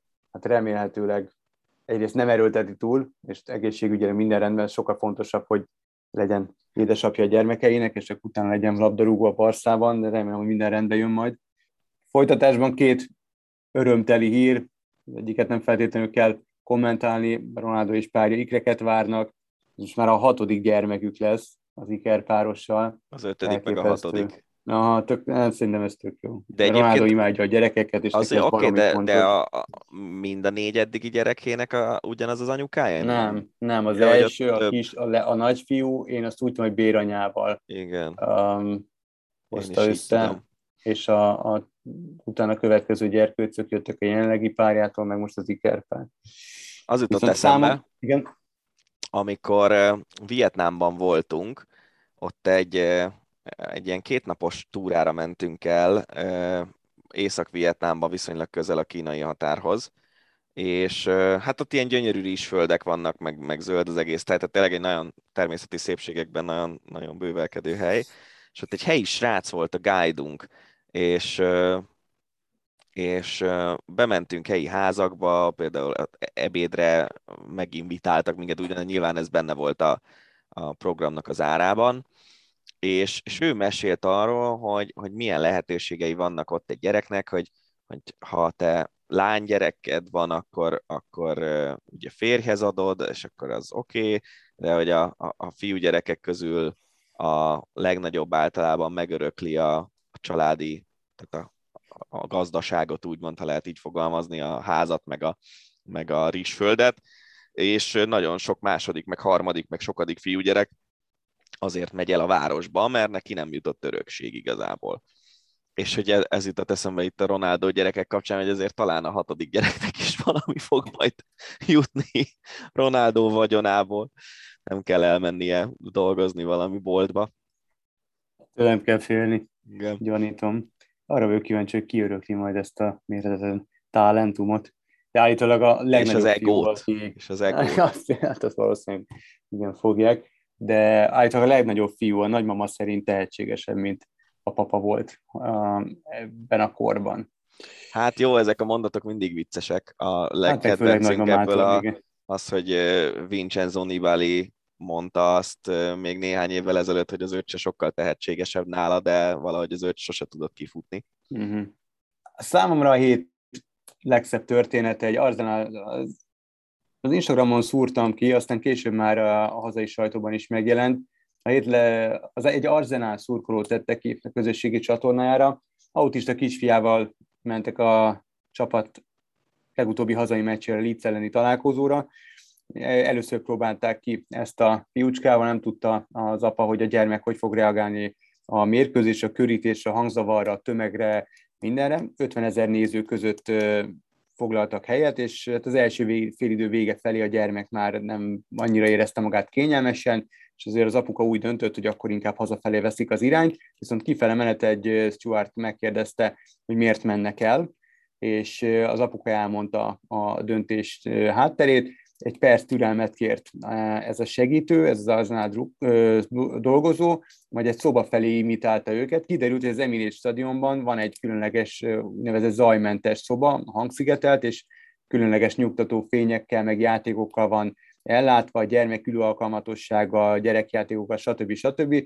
És ott tudták végignézni a mérkőzést az apuka, illetve a kisfia és ezt megosztotta a, az Instagram csatornáján, és hát le a kalapra az Arzenál előtt. Ez, ez nagyon, ez nagyon, nagyon, nagyon szép gesztus szerintem.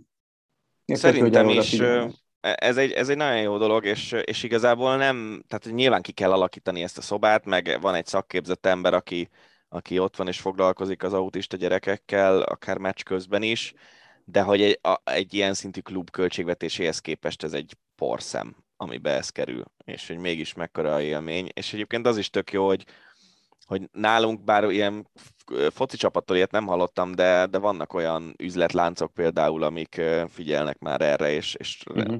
vannak ilyen csendes órák, úgymond, amikor, amikor lejjebb veszik a fényeket, nem szól a zene, meg ilyenek, és akkor sokkal, hogy mondjam, kevesebb ingerrel tudnak vásárolni uh-huh. azok, akik ez, ezek az ingerek nagyon zavarnak, úgyhogy ez jó dolog, és tényleg ez, ez nem egy nagy összeg egy ilyet megvalósítani.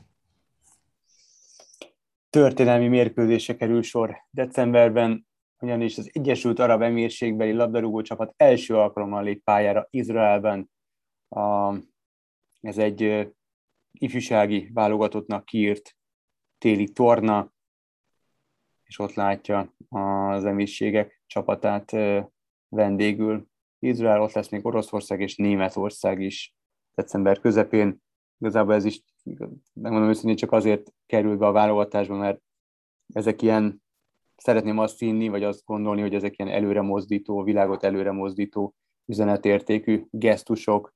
Ugye emlékszünk, emlékszünk az olimpiás sírünkre, amikor is az izraeli ökölvívóval? Nem akart cselgáncsozó. Vagy cselgáncsozó nem akart kiállni, mert én már nem is tudom micsoda. Az algériai nem akart kiállni az izraeli ellen, igen, igen. Igen, igen, igen. Szóval én pont ezért választottam ezt úgy be a, a sorba, hogy ezek, szeretném azt gondolni, hogy ez tényleg valamit úgy akár el is indít egy ilyen gesztus. Meglátjuk. Ja, meg azt is reméljük, hogy mindenféle atrocitás, meg ilyen Igen, probléma nélkül lemegy a dolog, mert azért Izraelben az ortodox zsidóság eléggé rossz szemmel néz ezekre a dolgokra, akár csak arra is, hogy megjelenjenek más vallású emberek az országban, meg ilyesmi. Igen, igen.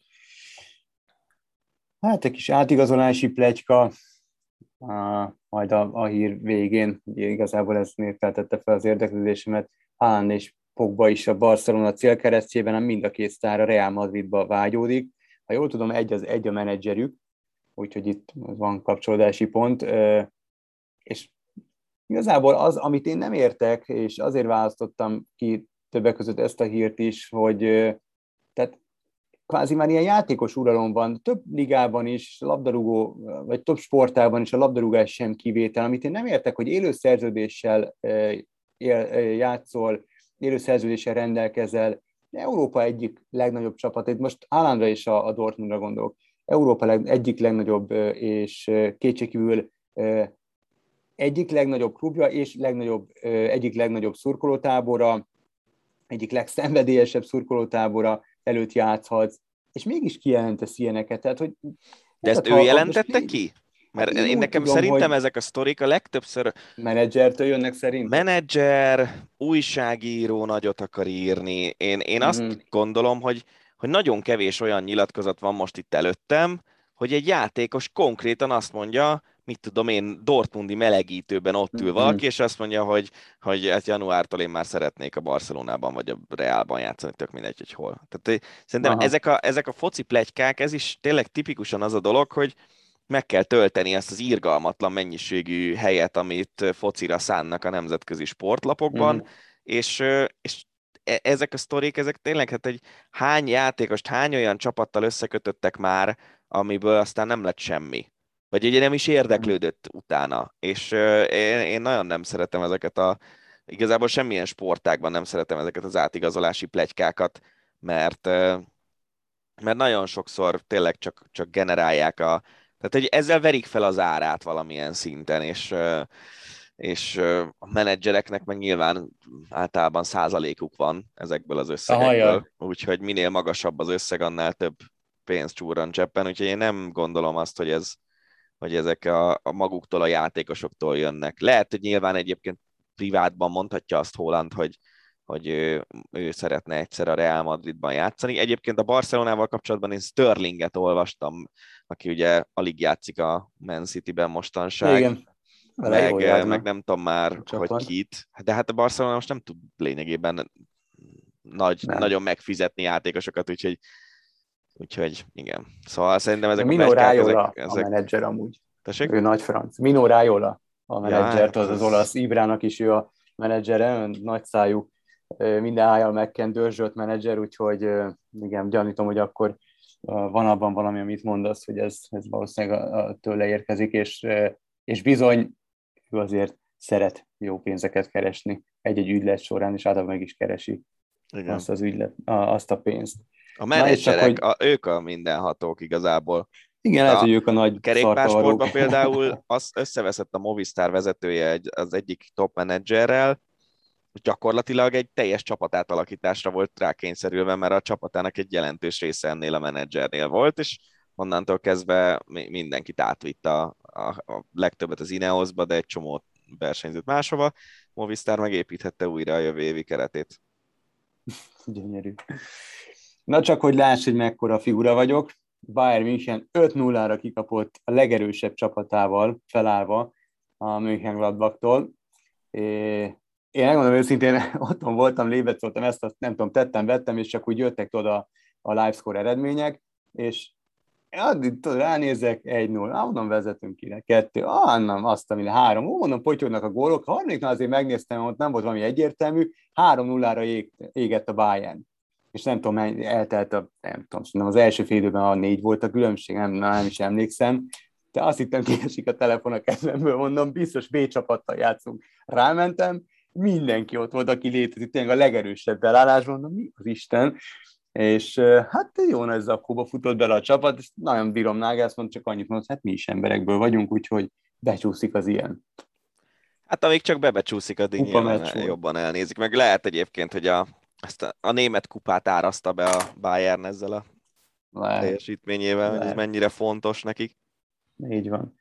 Um, tehát tudom, hogy, hogy foci menedzsereztél te is, én is, én, én, én imádtam, és uh, irgalmatlan időt tudtam elcseszni PC-n még, még korábban a főiskolás korom alatt a, a foci menedzserre, és volt a Kieran Dyer, aki nekem ilyen ő, meg, meg Pablo Aymar, meg Joe Cole voltak azok, akiket mindig minden csapatomban megvettem mert még fiatalok voltak, és tényleg úgy érszerűen meg lehetett őket venni, és irgalmatlan jó teljesítmény nyújtottak. Na, és tegnap olvastam, hogy Kieran Dyer, vagy amikor gyűjtögettem a híreket, hogy Kieran Dyer májátültetésen kell, hogy átessen. Az Ipswich, Ipswich Town 23-as csapatának a szakmai irányítását, irányításáért felel, 42 esztendős, még mindig csak, és hát van valami komoly betegség, ami miatt elkerülhetetlenné vált ez a, ez a beavatkozás. A Dyer részre csak annyit reagálnék, hogy nyilván jobbulást kívánunk neki, és nem akarok nekiállni azon agyalni, hogy a máj betegségét mi okozza, mert nem Nem tudjuk. hiszem, hogy igen, tehát nem... Igen. A másik része a dolognak a foci menedzserezés, az egy nagyon, szerintem a mi generációnk ö, számára, akik szerették a focit, az egy ilyen kötelező program volt. Tehát én emlékszem, hogy valamikor még talán 99 vagy 2000 karácsonyára kértem ilyen foci menedzser játékot a szüleimtől, és így megkaptam, és kb. az volt, hogy meg kellett várni, míg megvacsorázunk, mire elindíthattam a játékot, és tudod, ez az ilyen őrült várakozás. Hát akkoriban még nem az volt, hogy így nem tudom, letöltesz valamit a telefonodra, és akkor elindul egy perc múlva, hanem akkor még fölinstalálod, meg mit tudom én micsoda, uh-huh. lassabban mentek a dolgok ilyen szempontból.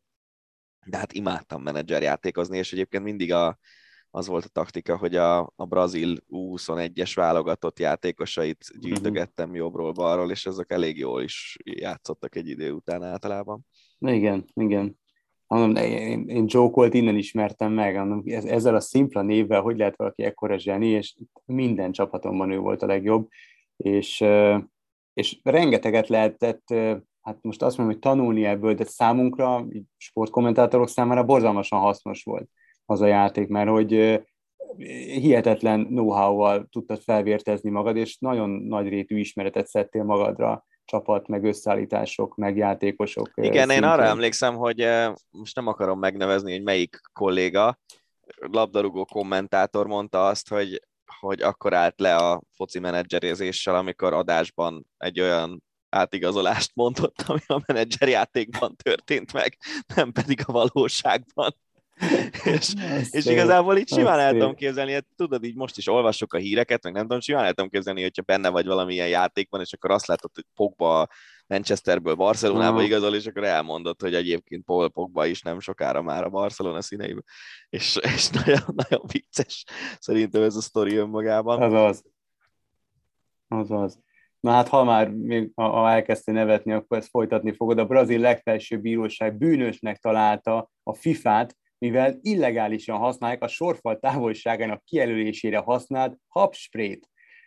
Ez a készítmény feltalálója, bizonyos Pablo Silva és Hein Alemány arra várnak, hogy a helyi igazságszolgáltatás meghatározza a kompenzáció pontos összegét, de ugyebár a, a jól értesült sajtómunkatársa tudni vélik, hogy ez akár 100 millió dollár is lehet. Mert Jaj, azért ezt, már.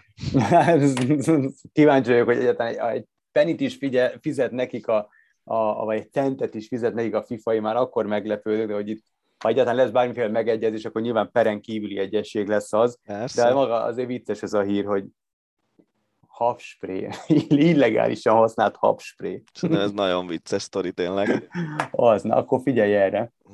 A, esküszöm, hogy nem tudom, hogy ez most kamu vagy nem, de ha kamu, akkor óriási. Ez ilyen, ez ilyen április elsőjei álhírnek tűnik, nem? Abszolút, igen. Tehát ez a PETA, PTA, nem tudom, ez, a, ez az állatvédő PETA. szervezet, PETA Igen. állatvédő szervezet felhívta az MLB figyelmét, hogy a pálya melletti helyet, ahol a cseredobók melegítenek, és amúgy bullpennek hívják, nevezzék át, mert sértő és bántó a tehenekre nézve.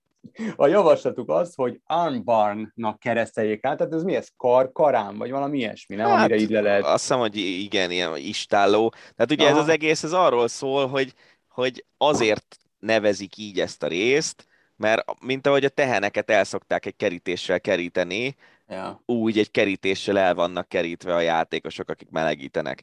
Hát ezt a baromságot, én komolyan mondom, tudod jól, hogy én, én nagyon támogatom azt, hogy, hogy senkit ne sértsen meg senki más, meg ilyesmi, de tegye már meg valaki, hogy mutat egy darab állatot, akinek rosszul esik az, hogy ez a bullpen név az, az a közszájon forog. Tehát szerintem Amerikában én ab- abszolút azt gondolom, hogy nagyon sok vívmánya van annak a MeToo-tól indult, és akkor a BLM-en keresztül futott, vagy futó ilyen PC kultúraváltásnak, ami, ami Amerikában lefutott, de hogy átestünk a ló túloldalára ott, ebben egész biztos vagyok.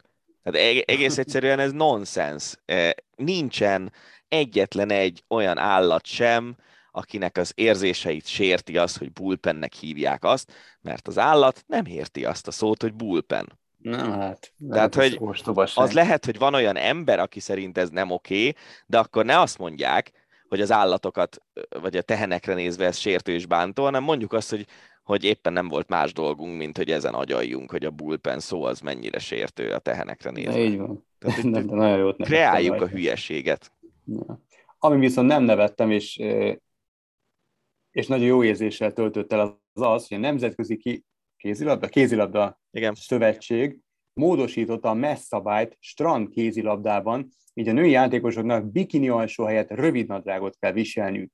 A szer, nem kell, a... én úgy tudom, hogy eldönthetik a csapatok, Bá, igen, hogy, bá, hogy igen, milyen van, szerelésben van, akarnak pályára lépni, igen. Így van.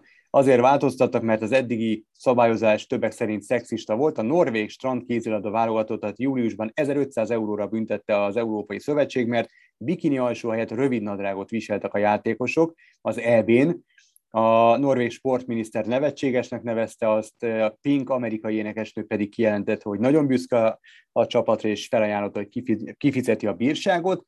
Dánia, Finnország, Izland, Norvégia és Svédország miniszterei szeptemberben arra kérték a Nemzetközi Szövetséget, hogy vizsgálja felül a szabályt nemek, nemek közötti egyenlőség összhangjában. A módosítás után úgy rendelkezik a szabálykönyv, hogy a női játékosoknak a testükhöz szorosan illeszkedő rövidnadrágot és felső részt kell viselniük, a férfiak is hordhatnak rövidnadrágot a mérkőzéseken, de nem túlságosan bőt, és legalább 10 cm a térkalács felett kell, hogy végződjön. Én azt nem értem, hogy egyrészt szerintem a strand röplabdában is nyugodtan ráhagytatnak a lányokra, hogy mit viselnek, mit nem, hogy ha van a terem kézilabda, és ott mindenki elfogadja, hogy a lányok rövidgatjában és hát nem testhez simuló nadrágban és nem testhez simuló pólóban játszanak, akkor a strandkéziben mi az anyámért nem szerepelhetnek abban? Tehát miért, miért kell ráerőltetni, csak azért, semmi másról nem szól az egész, csak arról, hogy nők, hogy tapadjon rájuk a ruha, és hogy nem tudom, nézőcsalogató legyen, vagy az anyám kinyer, nem tudom miért. Szerintem, és tényleg nagyon nagy tisztelő vagyok a női nemnek, szerintem ez tényleg szexizmus, ez idiotizmus, nem is szexizmus. Hogy nem Igen, tudom, tehát, miért kell megmondani? a szövetség élén hoznak egy ilyen szabályt, nem ettől fogják nézni többen ezt a sportágat, ettől csak kényelmetlenül érzi magát az, aki kényelmetlenül érzi, érzi magát. Ennek semmi értelme nincsen. Mint ahogy azt sem értem, hogy, hogy a férfiaknak miért nem lehet, a, miért nem érhet a térkalácsáig a gatya. Most lehet, hogy sportban ez, ez őket ott, ott hátráltatja, de érted, most már kosárlabdában is akkora gatyát hordanak, amekkorát akarnak. Tehát, hogy miért kell ebbe beleszólni? Én egyébként úgy ez... tudom, és nem akarok hülyeséget mondani, de múltkor éppen elő, előttem volt a kézilabdázás szabálykönyve egy másik uh-huh. történet miatt, én úgy tudom, hogy a teremkézilabdában is meg van határozva az, hogy a mez az, az mekkora legyen, meg és de hogy ezek azért nem olyan dolgok, amiket ellenőriznek. Tehát most mit tudom én, szerintem például Mahé az, aki a Veszprémi Mahé elég hosszú nadrágot hord a saját méretéhez képest, meg az, az hogy egy egyel nagyobb vagy egyel kisebb mezt hordasz, az szerintem igazából a te döntésed. Uh-huh. Én az egészben ezt a kötelezőséget nem értettem soha, tehát most, hogyha van olyan csapat, amelyik olyan szerelést csináltat magának, amiből kilóg a feneke, akkor csinálják, ez az ő döntésük. Ha a másik csapat nem szeretne bugyiban játszani, akkor meg fogadjuk el azt, hogy a másik csapat nem szeret, és én ezt a testhez feszülő dolgot se értem. Tehát e, mi, miért van, van értelme? Azon kívül tényleg, hogy, hogy gondolom, hogy izé, hogy, de még a másik része ennek a dolognak, hogy egy teljesen marginális sportágról beszélünk. Tehát, hogyha, hogyha most a strand röplabdáról lenne szó, mert pont ez akkor volt ugye sztori nyáron, amikor az olimpia zajlott, és azon rögtem uh-huh. magamban, hogy a norvég strandkézisek mellett Pink kiáll, miközben egy tényleg ilyen iszonyú falatnyi ruhákban játszottak az olimpián a strandröplabdázó nők. És hogy, hogy egy, egy teljesen marginális sportban miért kell előírni azt, hogy idomokat mutogató ruhában lehet csak játszani, én azt abszolút nem értem, mert még hogyha arról lenne szó esetleg, hogy tömegek azért nézik a strandkézilabdát, hogy a csajokat stíröljék, az nem egy szerencsés helyzet, de lehet azt mondani, hogy ez kell a sporták túléléséhez, de hát nem erről van szó, hanem arról, hogy ez egy kvázi egy olyan sport, amiből profi szinten kb. senki nem él meg a világon, a, általában a jó strandkézisek olyanok, akik teremben mondjuk, mit tudom én, ilyen MB2 szintű játékosok, tehát hogy a legmagasabb szint alatti szintről jönnek a legjobb strandkézisek, általában, vannak kivételek. Szóval ilyen értelme nincs a dolognak. Tehát ne, ne, én számomra ez érthetetlen, hogy az ember ö, csajokat akar stírölni, akkor üljön ki a strandra, vagy nem tudom, és akkor fog tudni csajokat stírölni. Én nem hiszem, hogy erre az a megoldás, hogy, hogy ö, kötelezővé teszünk valamit, ami, ami, aminek semmi más értelme nincsen, mint ez. Így van, tehát szerintem is ostoba. Igen, ez és főleg tényleg az a, ez, hogy kötelező, hogy most is a változtattak egy kicsit, most már nem a bikini a kötelező, de hogy ilyen feszülős Igen. nadrág a Igen. kötelező. Nem, nem értem, hogy miért ne lehetne ilyen kosarasgatjában akár strandkézizni. Az más kérdés, hogy fizika, fizikailag egyébként valószínűleg ez a legjobb, hogyha, hogyha feszülős ja, ruhában vagy. döntse el mindenki magának. De igen, tehát, igen, ezt el lehet dönteni. Ki miben, igen, ki miben érzi kényelmesen magát. 400 ezer szurkoló izgult a vége Forma 1-es amerikai nagydíjat a múlt hétvégén. A, igazából ez csak azért érdekes, mert a, annyiszor próbálta a Forma 1 meghódítani Amerikát, és mindannyiszor kudarcba fulladt, most viszont óriási volt az érdeklődés. Leginkább a Netflix sorozatnak tulajdonítják a sikert, illetve az NBA-vel kötött megállapodásnak. Vicces volt, hogy Shaquille O'Neal át a díjakat, három méteres hegyomlások is törpe köttöm Forma 1-es pilóták között Tehát a Liberty Media az, az nagyon tudatosan, nagyon okosan és, és remekül építette föl, a, és változtatta meg komplet a Forma egy marketing stratégiáját. Ugye Eccleston alatt ez ilyen megközelíthetetlen sportág volt, próbáltak erre a, igazából építeni a megközelíthetetlenségére, hogy ettől legyen különleges. Most sokkal emberközelibb lett, és soha nem látott mértékben nő a szurkoló tábora, úgyhogy... Meg szerintem az is kellett az, amer- az amerikai Forma 1 az is jót tett, hogy egyrészt van ugye mexikói versenyző, azért nagyon sok mm. mexikói zászlót lehetett látni, másrészt van egy fekete versenyző, akiért a, a fekete amerikaiak tudnak rajongani, és szerintem ez fontos nekik. A harmadik rész pedig az, hogy egy olyan pályát tudtak építeni Austin mellett, ami egy Forma 1-es pálya, és azért belegondolsz, hogy régen milyen versenyek voltak Amerikában, hát ott minden volt, csak egy normális pálya, nem? Tehát volt, hogy ugye az indianapolis az egy félovál volt, ahol volt olyan verseny, hogy hatan álltak rajthoz, mert, mert nem, nem bírta az egyik gumiszállító, azt hiszem a Michelin volt akkor az egyik szállító, nem bírta mhm. el a terhelést a bal hátsó kerék az oválpálya miatt, tehát, hogy az se volt egy jó megoldás, ráadásul egyébként, ha már azt mondod, hogy Indianapolis-i hagyományok, hogy az ellenkező irányba mentek, mint ahogy a, az 500-as versenyen, ami a baromságnak a legfelsőbb szintje szerintem. A másik, voltak ilyen régi ilyen városi pályák, amik abszolút semmilyen hangulattal nem rendelkeztek, volt valami Las Vegas-i nagy díj, ami ilyen hírhetten az egyik legrosszabb vagy Detroit, nem is tudom már, hogy megolvadt az aszfalt a hőségben, meg ilyen dolgok voltak. Most az az Austini pálya, most lehet ezeket a, az új pályákat szeretni, vagy nem szeretni, de szerintem egyébként egy elég pöpec, pöpec pálya. Um, jó verseny is volt igazából. Abszolút. Így van. Most így van. Tök, tökre régen fordult velem elő utoljára, de most kifejezetten megnéztem, hogy van-e ezen a hétvégén is Forma 1, mert, mert érdekel a következő nagy díj, úgyhogy most meg. Ez most egy nagyon lesz. jó idény. Igen, ez Igen, egy nagyon jó, jó idény. idény. Erről, erről beszéltünk meg korábban, fogunk is még. Ez tényleg végre nagyon izgalmas. Az észt Right Ratasep lassan felénél jár őrült kihívásának, még október elején kezdte, és ha minden jól megy, akkor december elejére be is fejezi a Kanári-szigeteken. A lényeg az, hogy extrém kihívásokat kedvelő 40 éves triatlonista 60 nap alatt 60-szor szeretné teljesíteni az Ironman távot. Ez 3,9 kilométer, 100, úszás, 180 kilométer bringa, és, és egy laza maratoni levezetésképpen. Én nagyon tudom tisztelni ezeket az embereket.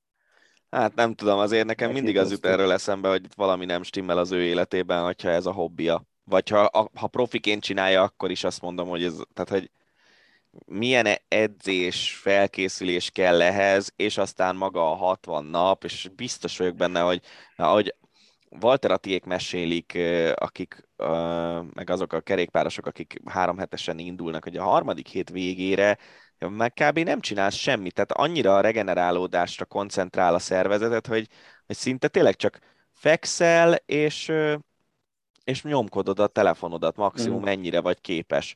És hogy egy három hetes kerékpárverseny egy Ironmanhez képest, mármint, hogy egy szakasz egy Ironmanhez képest az, az kevés. Az körülbelül annyi, mint a kerékpár része az Ironmannek, tehát mondjuk mm. a harmada.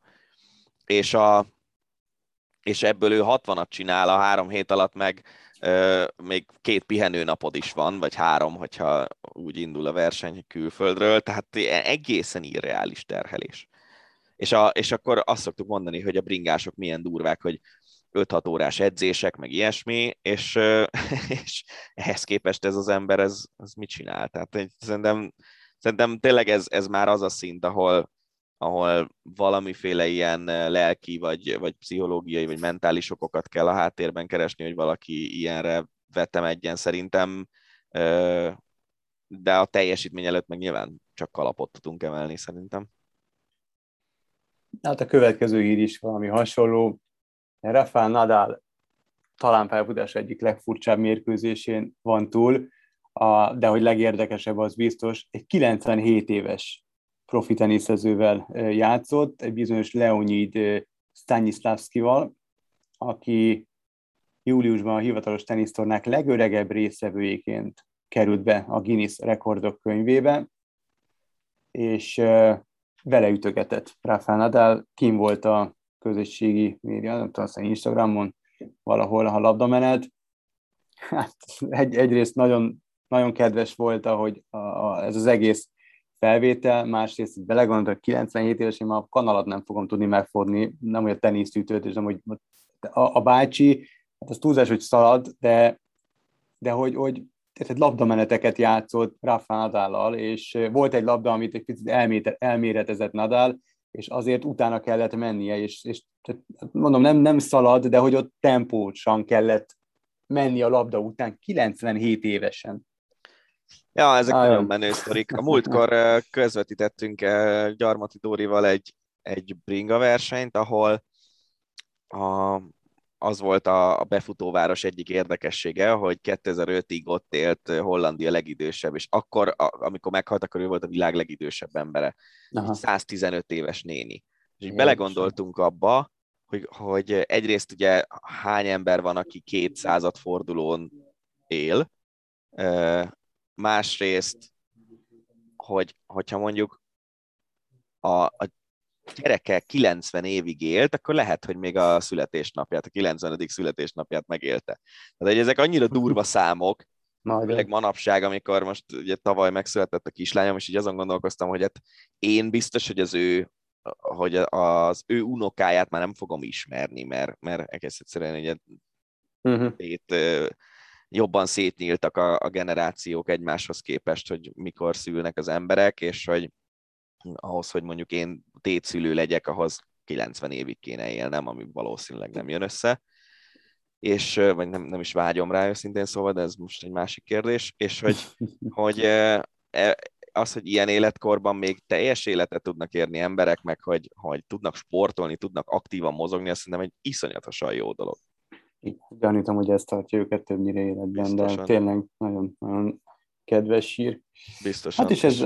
Tök, tök érdekes volt, bocsánat, csak annyi, hogy, hogy Gianfranco Casper, aki a Nemzetközi Síszövetség elnöke volt sokáig, és hát én úgy emlékszem, hogy 84-5 évesen uh, halt meg most a, a nyáron, gyorsan ezt megnézem, de hogy milyen életek vannak, lemondott a, a Nemzetközi Síszövetség vezetéséről, és néhány héttel később meghalt, és tényleg szinte a, nem, nem az egész életében, de hogy azért egy nagyon régóta volt ő a, a síszövetség vezetője,